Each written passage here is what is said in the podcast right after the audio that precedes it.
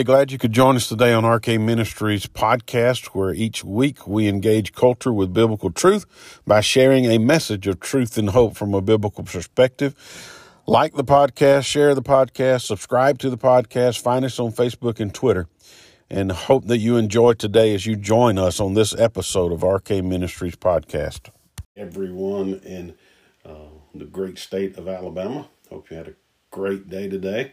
Hey, we've got a little winter coming in uh, on us the last few days. I think it's going to warm up, though, nicely for us here over the next few days, uh, though.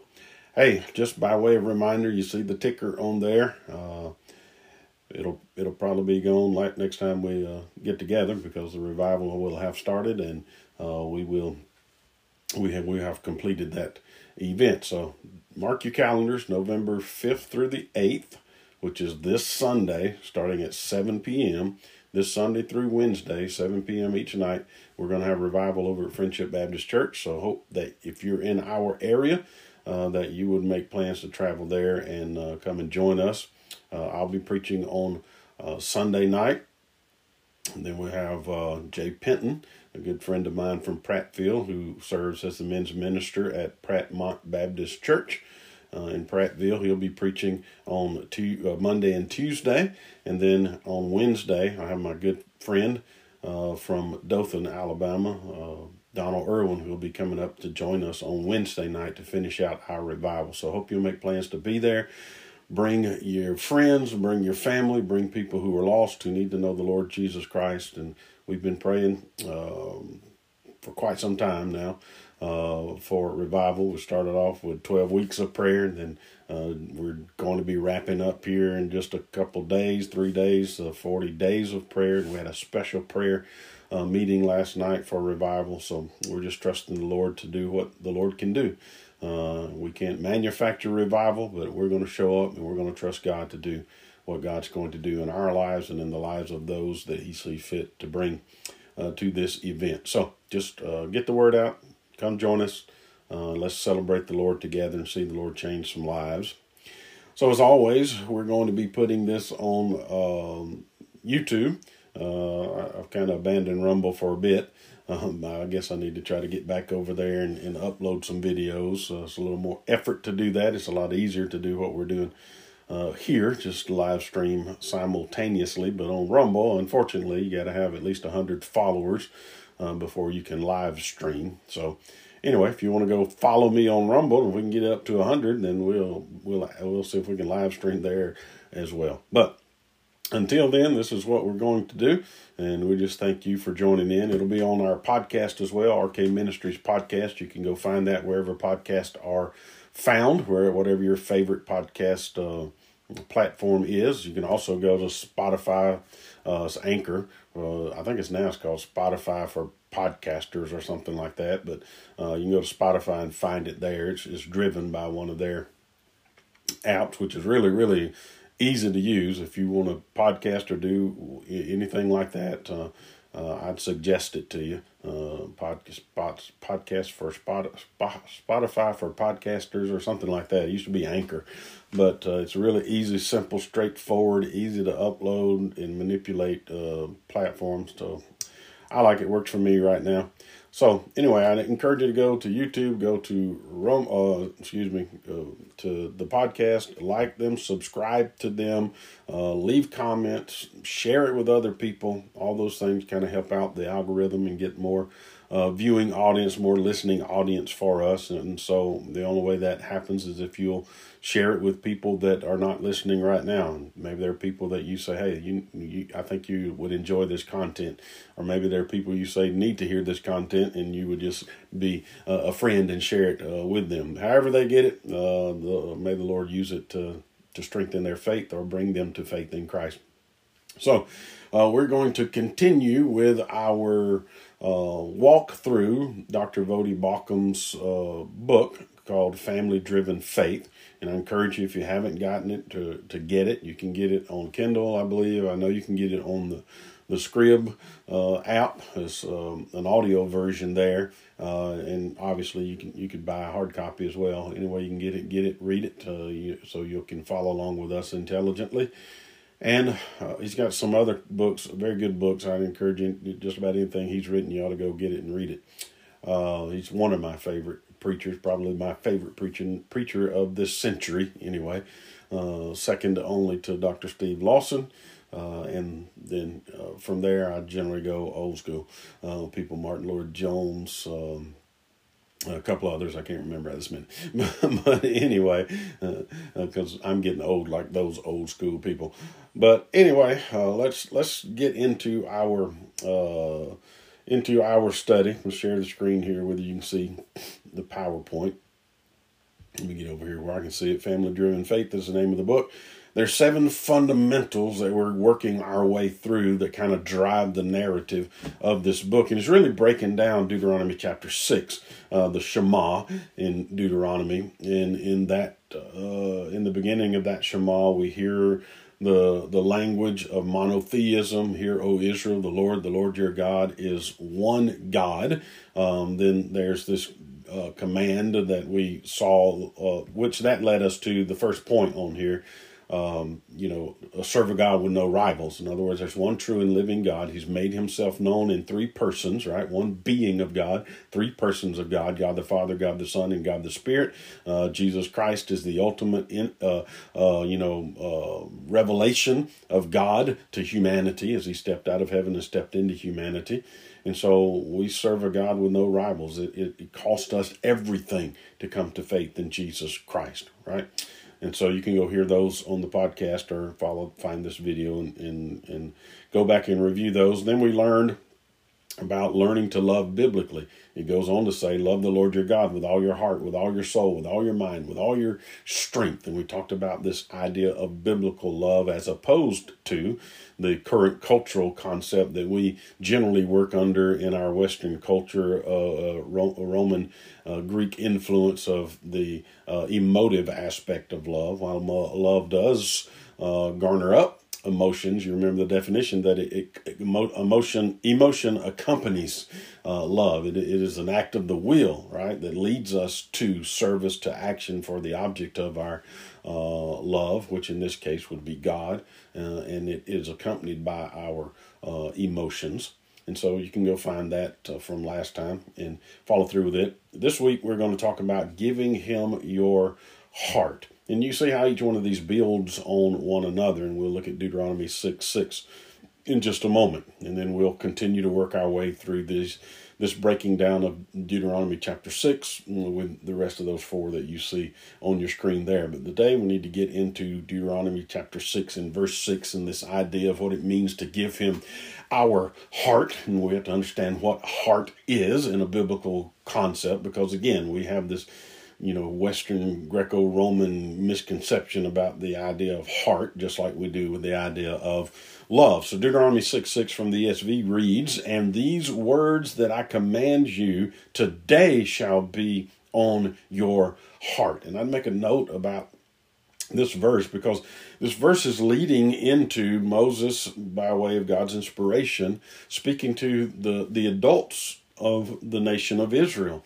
and telling these covenant people that, hey, your responsibility, and we've been driving home that point from the very beginning, your responsibility is to educate your children, to teach your children. Um, in their case, everything, how to read, uh, right? Uh, I know reading was um, maybe not necessarily as prevalent in that day as it is in our day, but to teach them everything there is to know about life what we would consider in our uh, you know culture and our in our time in history reading writing arithmetic right in southern english but teach them that plus teach them the things that relate to spirituality and god who god is who they are uh, and what how they should respond to who God is in light of who they are and what it means to be in a covenant relationship with God and and that responsibility has not changed. That's part of the cultural or the, the created cultural order that God had established in the very beginning.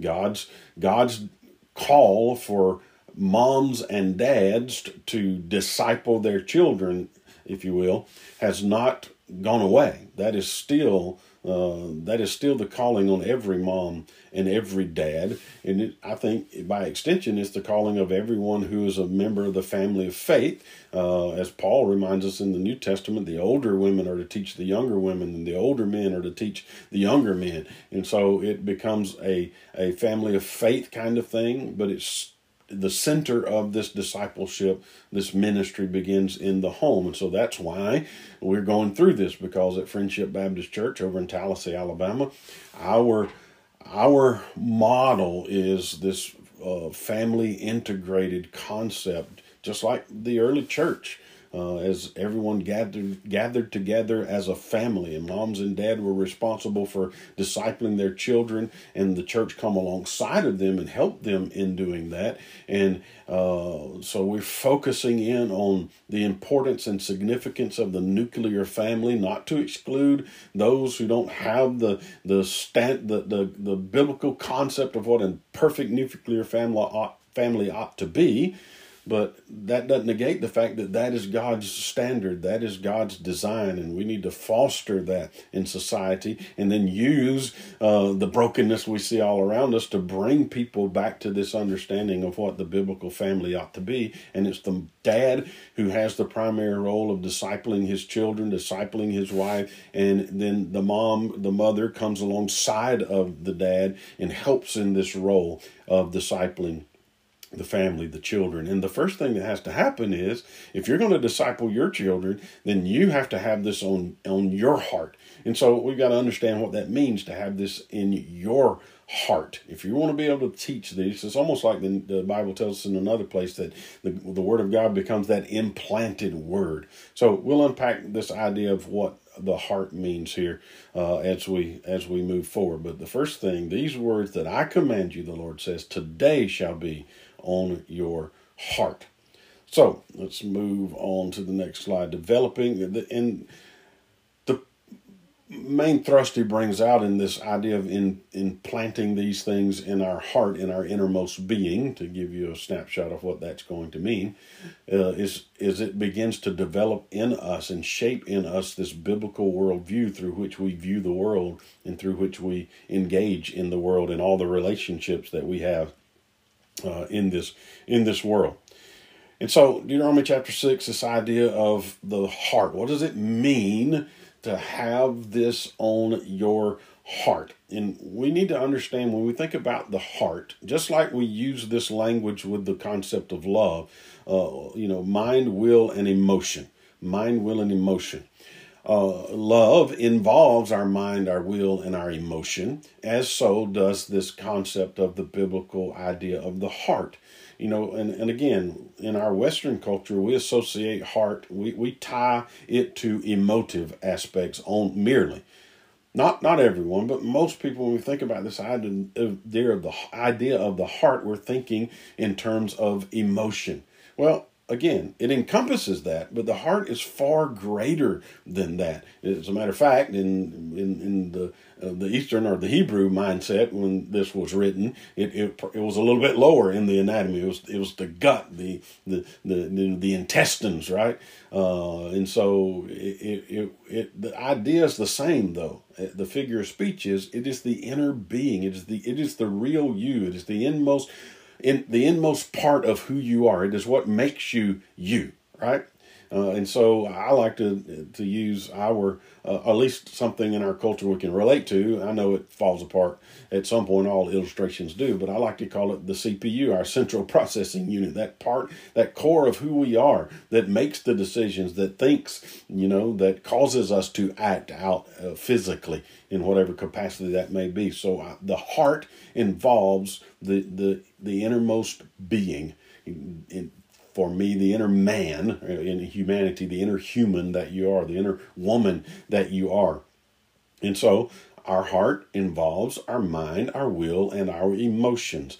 And, and so all of those are incorporated in this idea of having this on your heart. That's why in the outset of this, we had the title screen developing a biblical worldview because what whatever it is that shapes the inner person, the inner being, the real you, whatever that is that shapes that and it impacts the mind, the will, and the motion, that becomes the worldview by which you engage in the world around you. And so, what God is saying through Moses and saying to Moses and to the Israelites, to his covenant people, and by extension today, to we who are his covenant people, who he has told us in the New Testament, the greatest commandment is still the same love the Lord your God with all your heart, soul, mind, and strength. We talked about what that looks like in the law of God and how many people try to use that to escape the law, but really what they're saying is, hey, let's do what the law calls us to do, to have no gods, uh, no other gods before the one true and living God, to, to make no graven images to to not take the Lord's name in vain and to honor that one and seven day of rest that the Lord ascribed to us as we come to worship Him.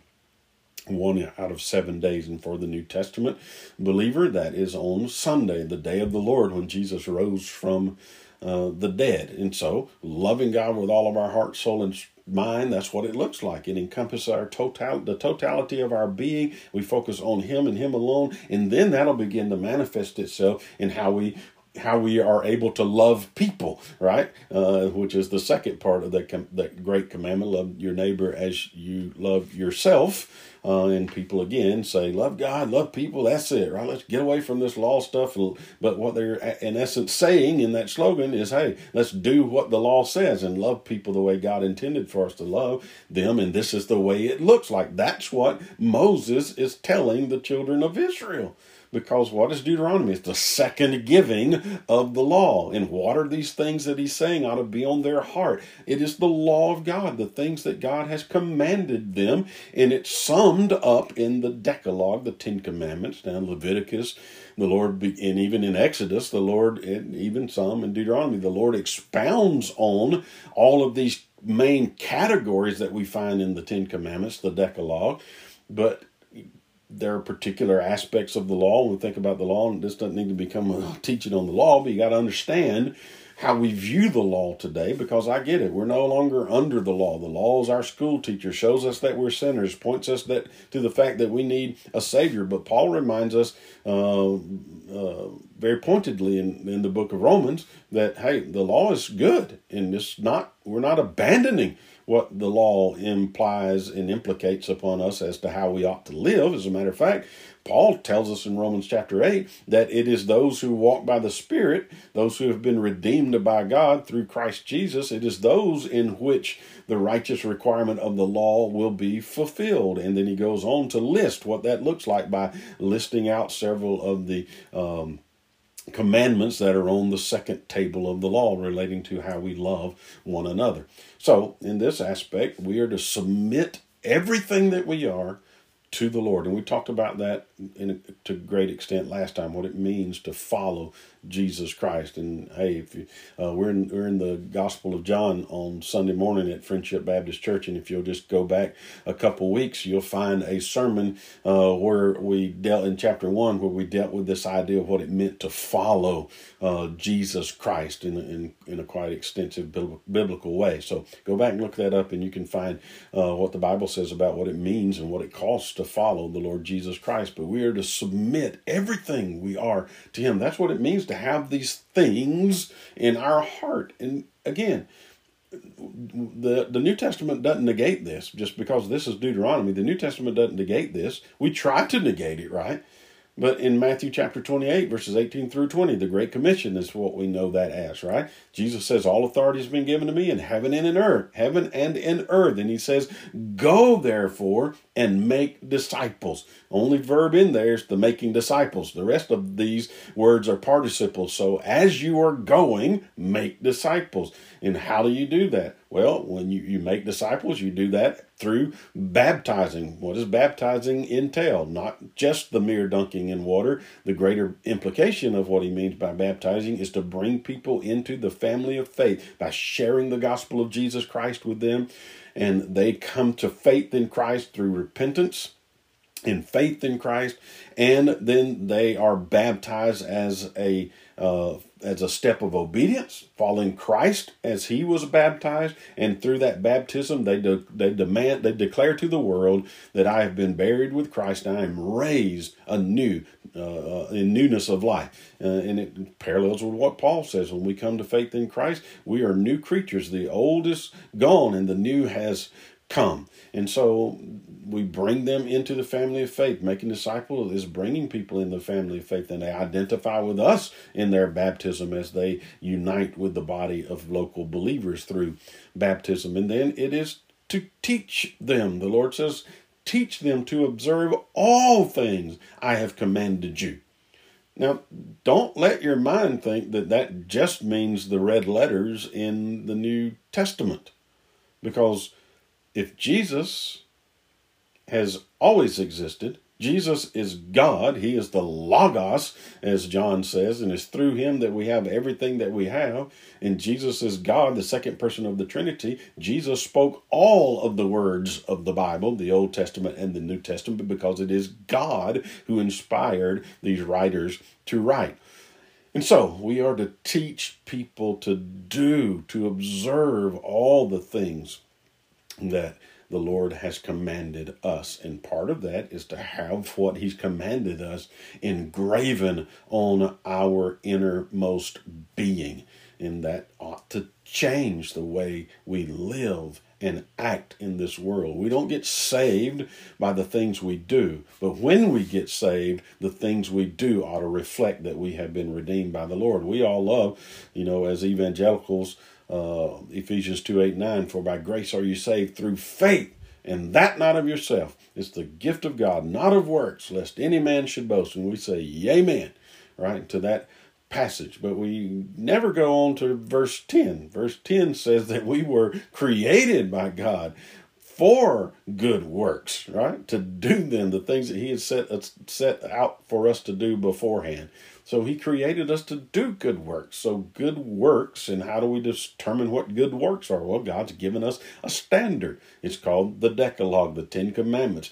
How, how are we to love God with all of our heart, soul, mind, and strength? And how are we to love our neighbor as ourselves? Well, he showed us that in the Ten Commandments. And those things ought to impact the way we live our life every single day. And so, whenever these things become implanted in our heart, implanted in our inner being, then that begins to shape our worldview. And our worldview is the lens through which we view the world. It's the lens through which we make decisions on everything that we see in, in the world that's going on around us.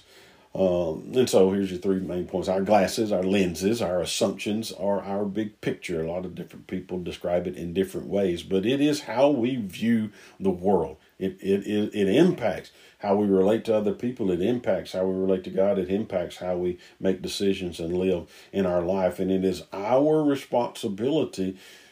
It, let me say it this way salvation, Ephesians 2 8 9. Salvation is monergistic, right? I, I can't do anything to save myself. Jesus has already done everything that is required to bring me into a right relationship with God. As I trust in Him uh, because of who He is and what He's done, He is He has suffered in my law place. He all the guilt that I should bear for my sin, for my rebellion against God, Jesus bore on the cross of Calvary uh, all the wrath that I should experience from God, Jesus experienced on the cross of Calvary. In Isaiah 53, it pleased the Father in verse 10 to crush him, pleased Yahweh to crush him under the weight of his wrath, which I should have been crushed under and you should have been crushed under. So I'm saved because of what Jesus did for me on the cross of Calvary. There's no work involved in my salvation. It's all of God and none of me. But Sanctification, while it is monergistic in a sense, it is God doing sanctifying work in our life through the person of the Holy Spirit. Sanctification, sanctification is also synergistic. That's why Paul writes the way he does when he tells us um, you, when he uses the these three tenses of verbs, we were saved, we're being saved, and we will be saved. Well, in the process of being saved is that sanctifying work that takes place on us.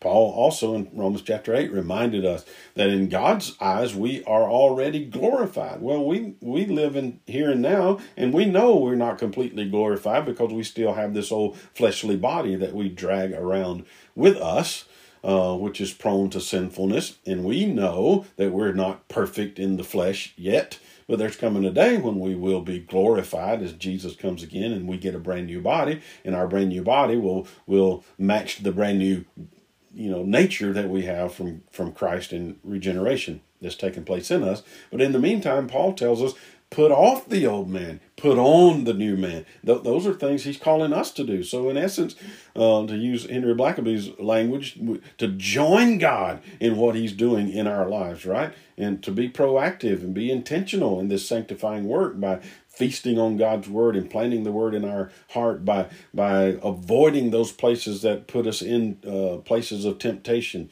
and to to walk after the Lord with all of our heart, soul, mind, and strength. So we join God in this work of sanctification. In that, sh- in the as we join God and as we internalize His word and walk in light of the Spirit and in light of the redemption that we have in Christ Jesus, then we begin to shape our worldview to match a biblical worldview.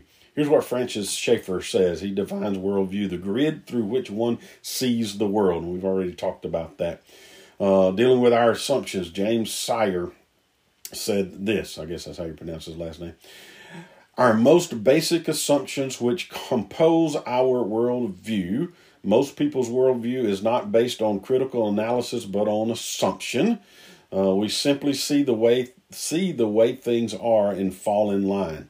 And that that's true to some extent, right? We can be duped into a lot of things. All you got to do is just look back at this COVID uh, stuff we went through, and, and the mask, and the and the you know vaccines, and all those kinds of things, and you can see how people can uh, just be coaxed to follow right along. All right, I'm gonna skip some of this stuff our, I'll leave it over so you can read it while I'm chatting. Basically, our worldview ultimately answers questions about uh, who who God is, right? Why why am I here? Who am I?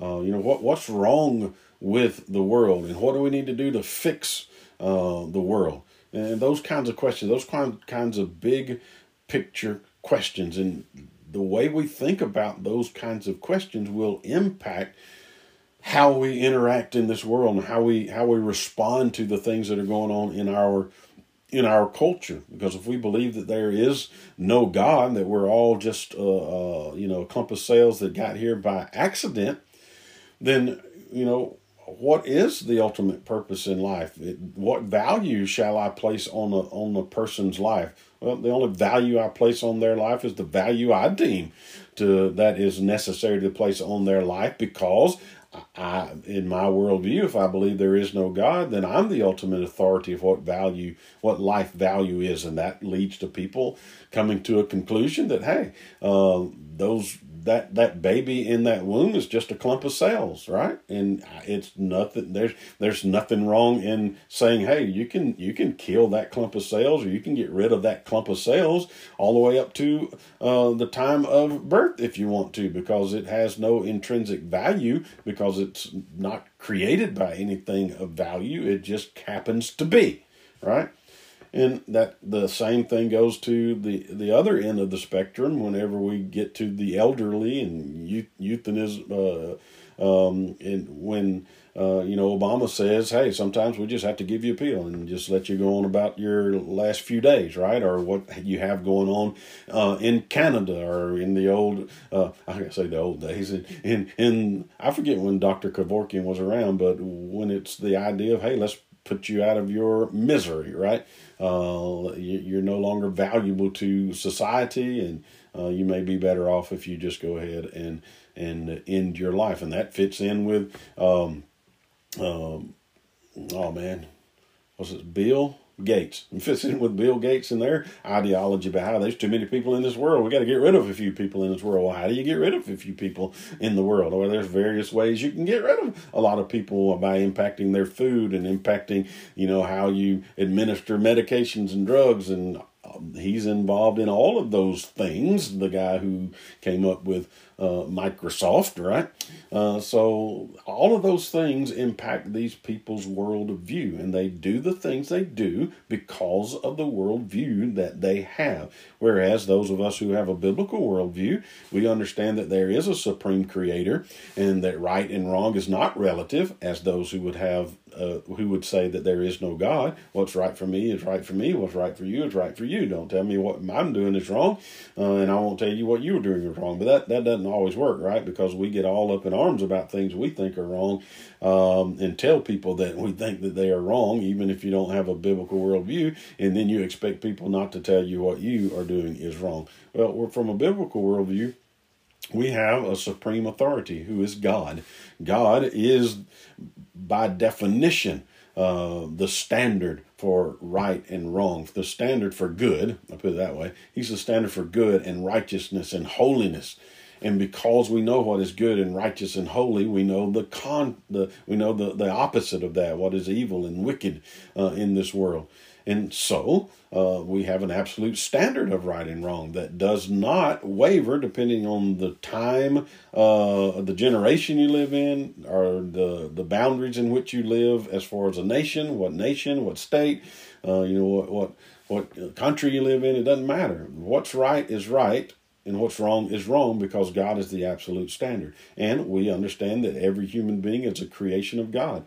Uh, and God from the before he formed us in the womb the bible says he knew us uh, and he formed our inmost parts so every human being from the moment of conception has intrinsic value because that human being is a creation of god and we ought to value that life just like we value we ought to value every life and so we ought to do everything we can to protect that life, even in the womb.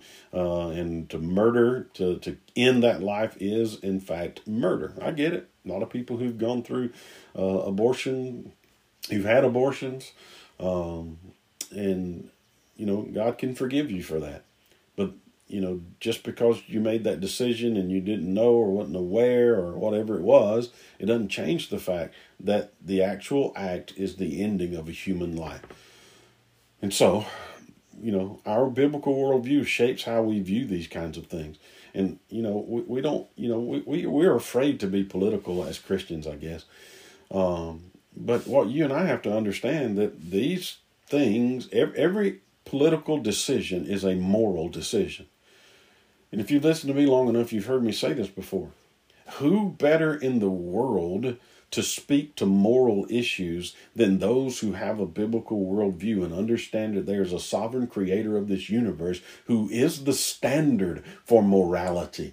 And we determine what justice is from who God is. And we see that that, that justice of God, godly justice, is it transcends culture, it transcends language, it transcends ethnicity.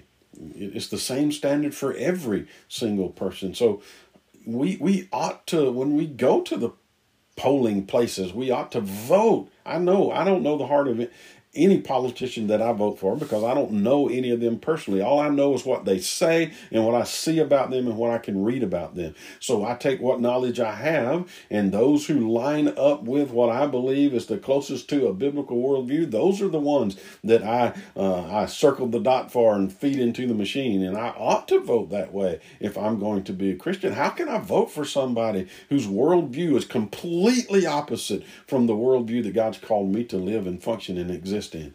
I, I can't do that. And if you call yourself a follower of Jesus Christ and you can do that, then there's something inherently spiritually out of sync in your life. And you need to ask God to help you correct that in your life. And I know that'll make a lot of people mad, but you just cannot you cannot say that I'm a follower of Christ, a follower of Christ, and I believe in a biblical worldview, and I believe the tenets of Scripture, and follow people and put people in office who do not believe those things. I get it. Not everybody believes. Not every one of them we put in office believe everything that we believe.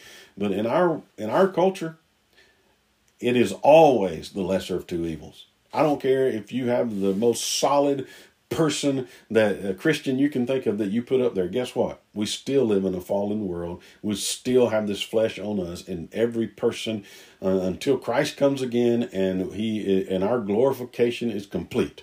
Until he comes again and that happens, all of us are subject to fail. So it's always you're always going to have that potential but you've got to do the best you can with what is set before you to make those kinds of decisions and you got to filter it through a biblical worldview and it the, our relationship with god ought to impact the how we live our life and that's something that we've got to instill in our children. That's something we got we've got to instill in our grandchildren. That's something that if you're part of a church the the, the older generation needs to instill in the younger generation uh, is something that we need to pass on. It is our responsibility and it starts in our home. If you are a parent with children, or in our day, if you're a grandparent raising your children's children, then you need to be proactive in building a biblical worldview in the mind of your children. Because if you send your children to public school, the, the public school, the world of of uh, public school, the world of education, and in this in, in this in this universe, in this world, is out to turn your children away from a biblical worldview. So it is your responsibility to take charge of their education and instill within them a biblical worldview. Listen to this quote If we do not give our children a biblical worldview, they will simply follow our rules while they are under our watchful eye.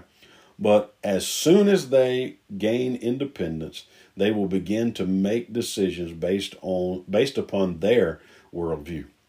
And I'm here to tell you, if you send your kid to public school, their worldview has been shaped by those in public school.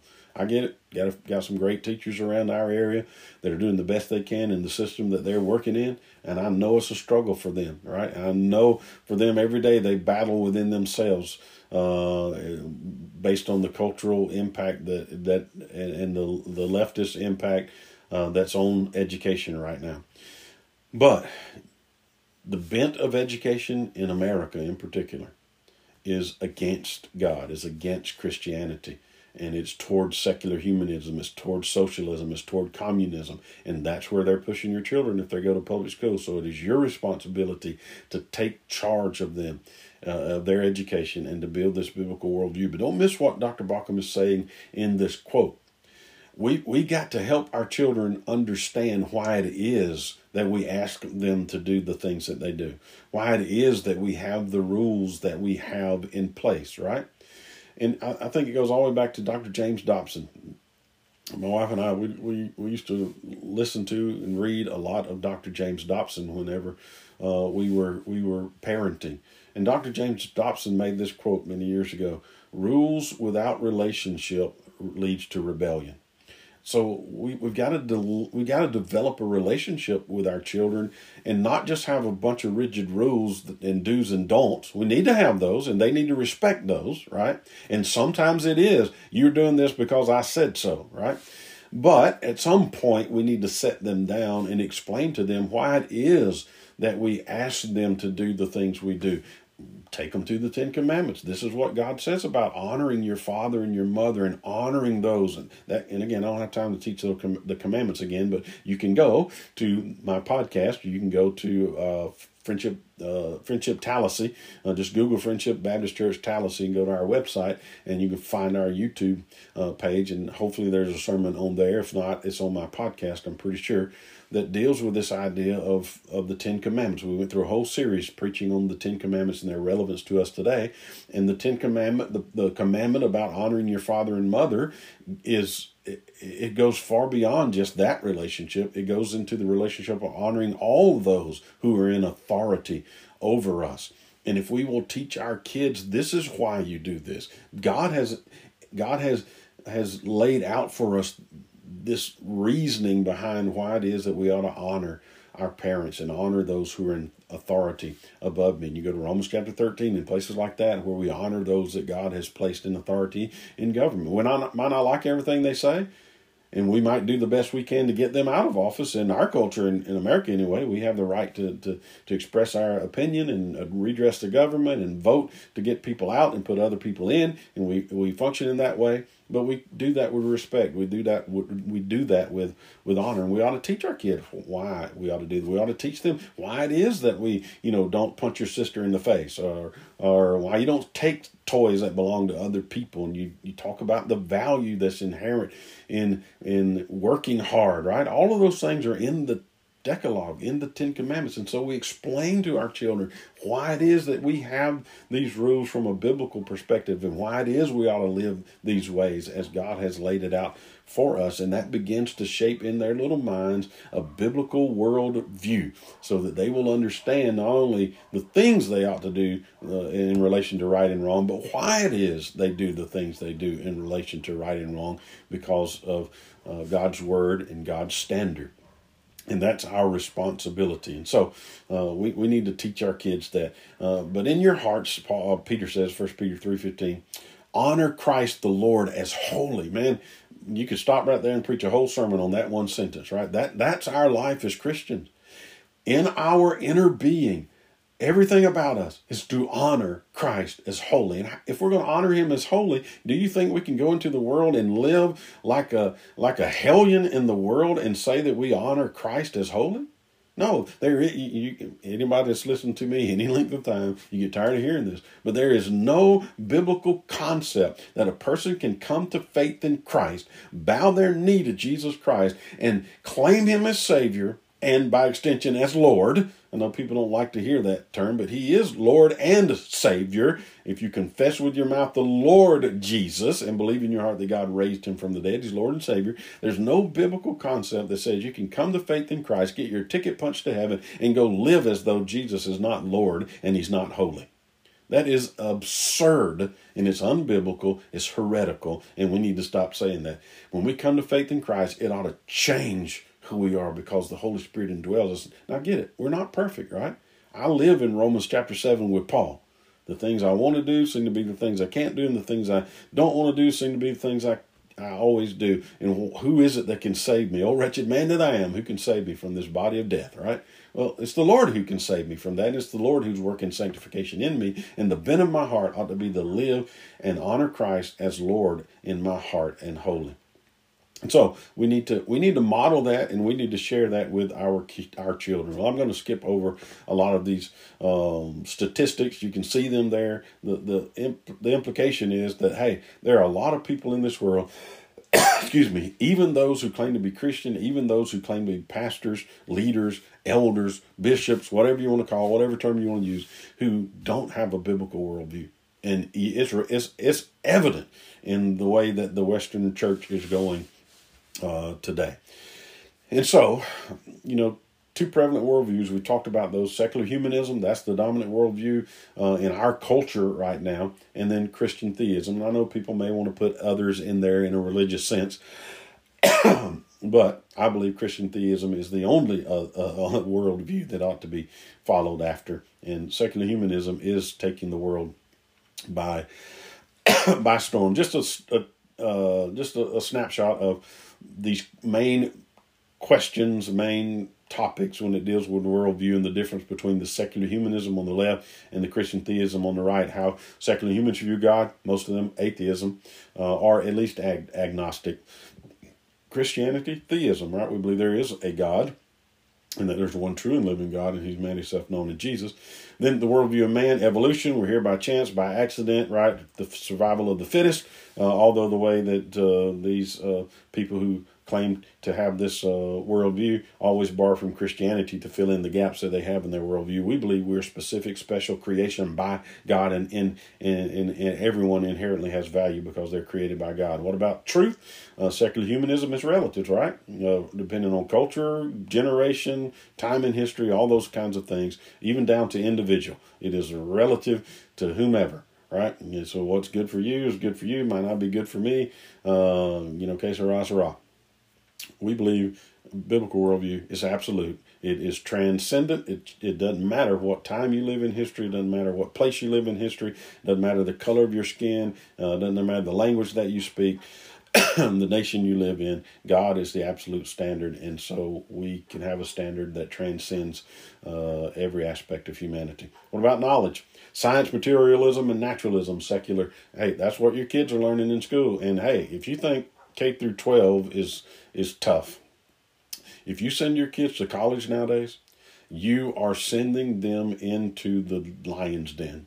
You are sending them to a place who wants to absolutely abolish their faith in God. That's where you're sending your kids to if you send them to college. It's no longer about education. It's about indoctrination to leftist ideology.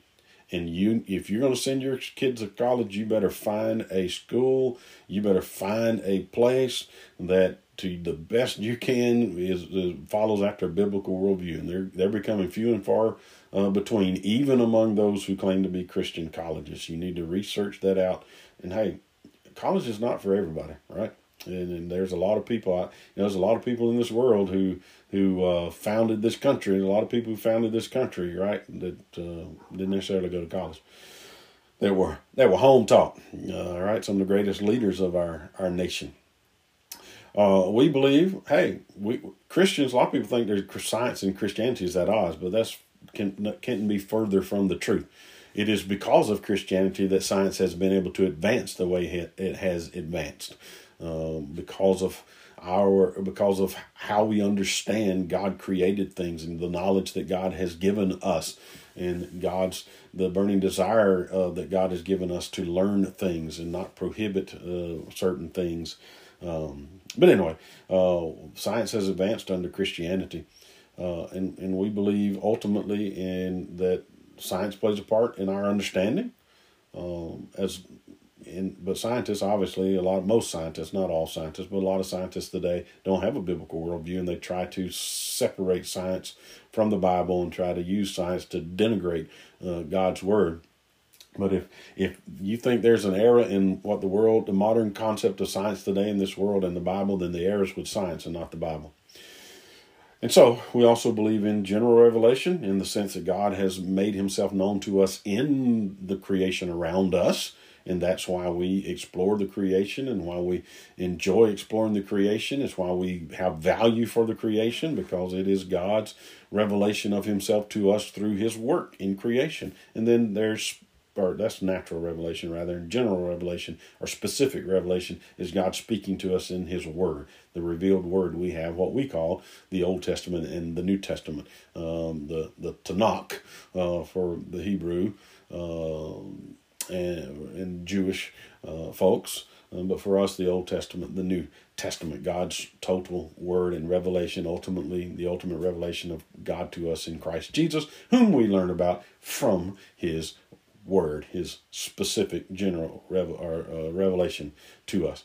And then uh, ethics. Well, ethics are based again. It's relative. It's cultural. Wherever your whatever culture your culture says, whatever the majority of people in your cultural cultural culture thinks is ethical, then that's what you go with. Whereas in a biblical worldview, Christian worldview, uh, God is the standard of ethics. So it's what God says that is the standard, and it again is binding on all generations, all nations, everywhere, all the time. And that's what we need to instill in our children. All right, we're going to move past some of some of these. We'll stop here because we need to hear this. What What do you believe about God? Uh, the God of the Bible is personal. The God of the Bible is sovereign. The God of the Bible is holy. The God of the Bible is the creator of this world. And that's one that's the that's elementary principles of a biblical worldview, right? Um, what do we believe about man? Because secular humanism thinks man is the random evolutionary choice that took place, right? Survival of the fittest. Uh, obviously, we believe that man is the creation of God. We believe that man failed in Adam even though we bear the image of God, we still fail in the beginning, uh, but it doesn't erase the image of God that is inherent in us and that Christ came to redeem us. Now, when you think about secular humanism, for man, you know, it goes back to that question I mentioned earlier. That one of the questions you ask in the worldview is, you know, what's the, what's wrong with the world? Well, for secular humanists, what's wrong with the world is is the culture, is what's outside of me, right? It's it's all the all the people around me that do wrong things. You know, my parents that didn't do right, or my education didn't do right, right? I wasn't educated enough all right or or there's something you know m- you know chemically wrong with me and i get it there's some valid chemical imbalances and all all those kinds of things that we have to deal with but uh, for secular humanism, the problem is not is never us. It's always someone outside of us. So if we change what's outside of us, the the the culture around us, if we can legislate enough, medicate enough, educate enough, the culture around us, then that'll change us. It's always outside. Well, in biblical Christianity, what's wrong with the world? Well, what's wrong with the world is you. And what's wrong with the world is me because we're sinners, right? And we are the problem with the world, and the problem is in us. And it takes God to rectify that problem in us. And He's done so in Jesus Christ if we will but repent and uh, believe. So we've talked about these other things about truth and those kinds of things. And I think you get the gist of uh, the differences and distinctions between the, the biblical worldview and the secular worldview. And the point of what we're trying to get across is here it's our responsibility as moms and dads, as grandmoms and granddads, as aunts, as uncles, as people in the family of faith, the older women, the younger uh, teaching the younger women, the older men teaching the younger men. It's our responsibility, in particular as parents in the family, to instill within our children a biblical worldview. And we do that through intentional discipleship. It's got to come to the place in your family where there's a regular time that you sit down together with your family, whether it be around the dinner table or whether it be another designated time,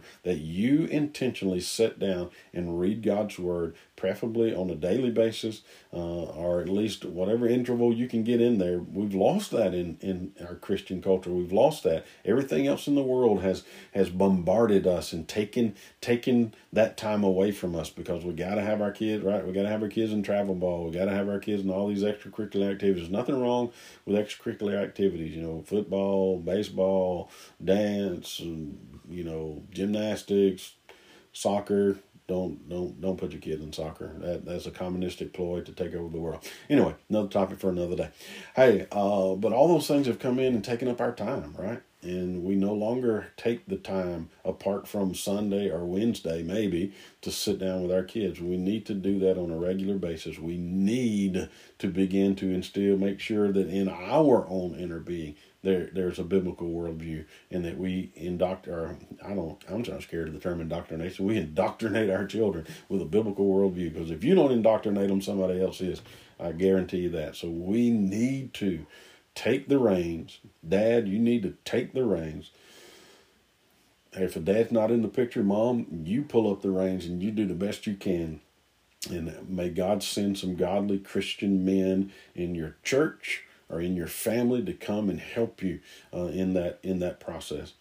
So that's my spiel for today. That that's what we're driving for in at Friendship Baptist Church, and may the Lord help us to get to that place. I don't have all the answers. I don't know exactly what that's going to look like as we try to work our way through this, right? And a lot of people don't understand it. A lot of people don't like it because all well, mostly what we want today is entertainment and uh, you know a sermonette that makes us you know feel good about ourselves or feel good about our situation and that never challenges us, that never grounds us in, in Scripture. And until that changes in, in the church, we're going to continue to see uh, a lot of churches go the way that they're going in our Western culture. So, anyway, if you're looking for something different where expository preaching is the heart and soul of what we do in the pulpit, and worshiping Christ is the heart of what we do in our worship service, and discipling families to disciple families is the heart of what we're about, then come join us. We'd love love to have you take part in what God's going to do at Friendship Baptist Church. Well, until next time, may the Lord bless you and keep you and cause his face to shine upon you.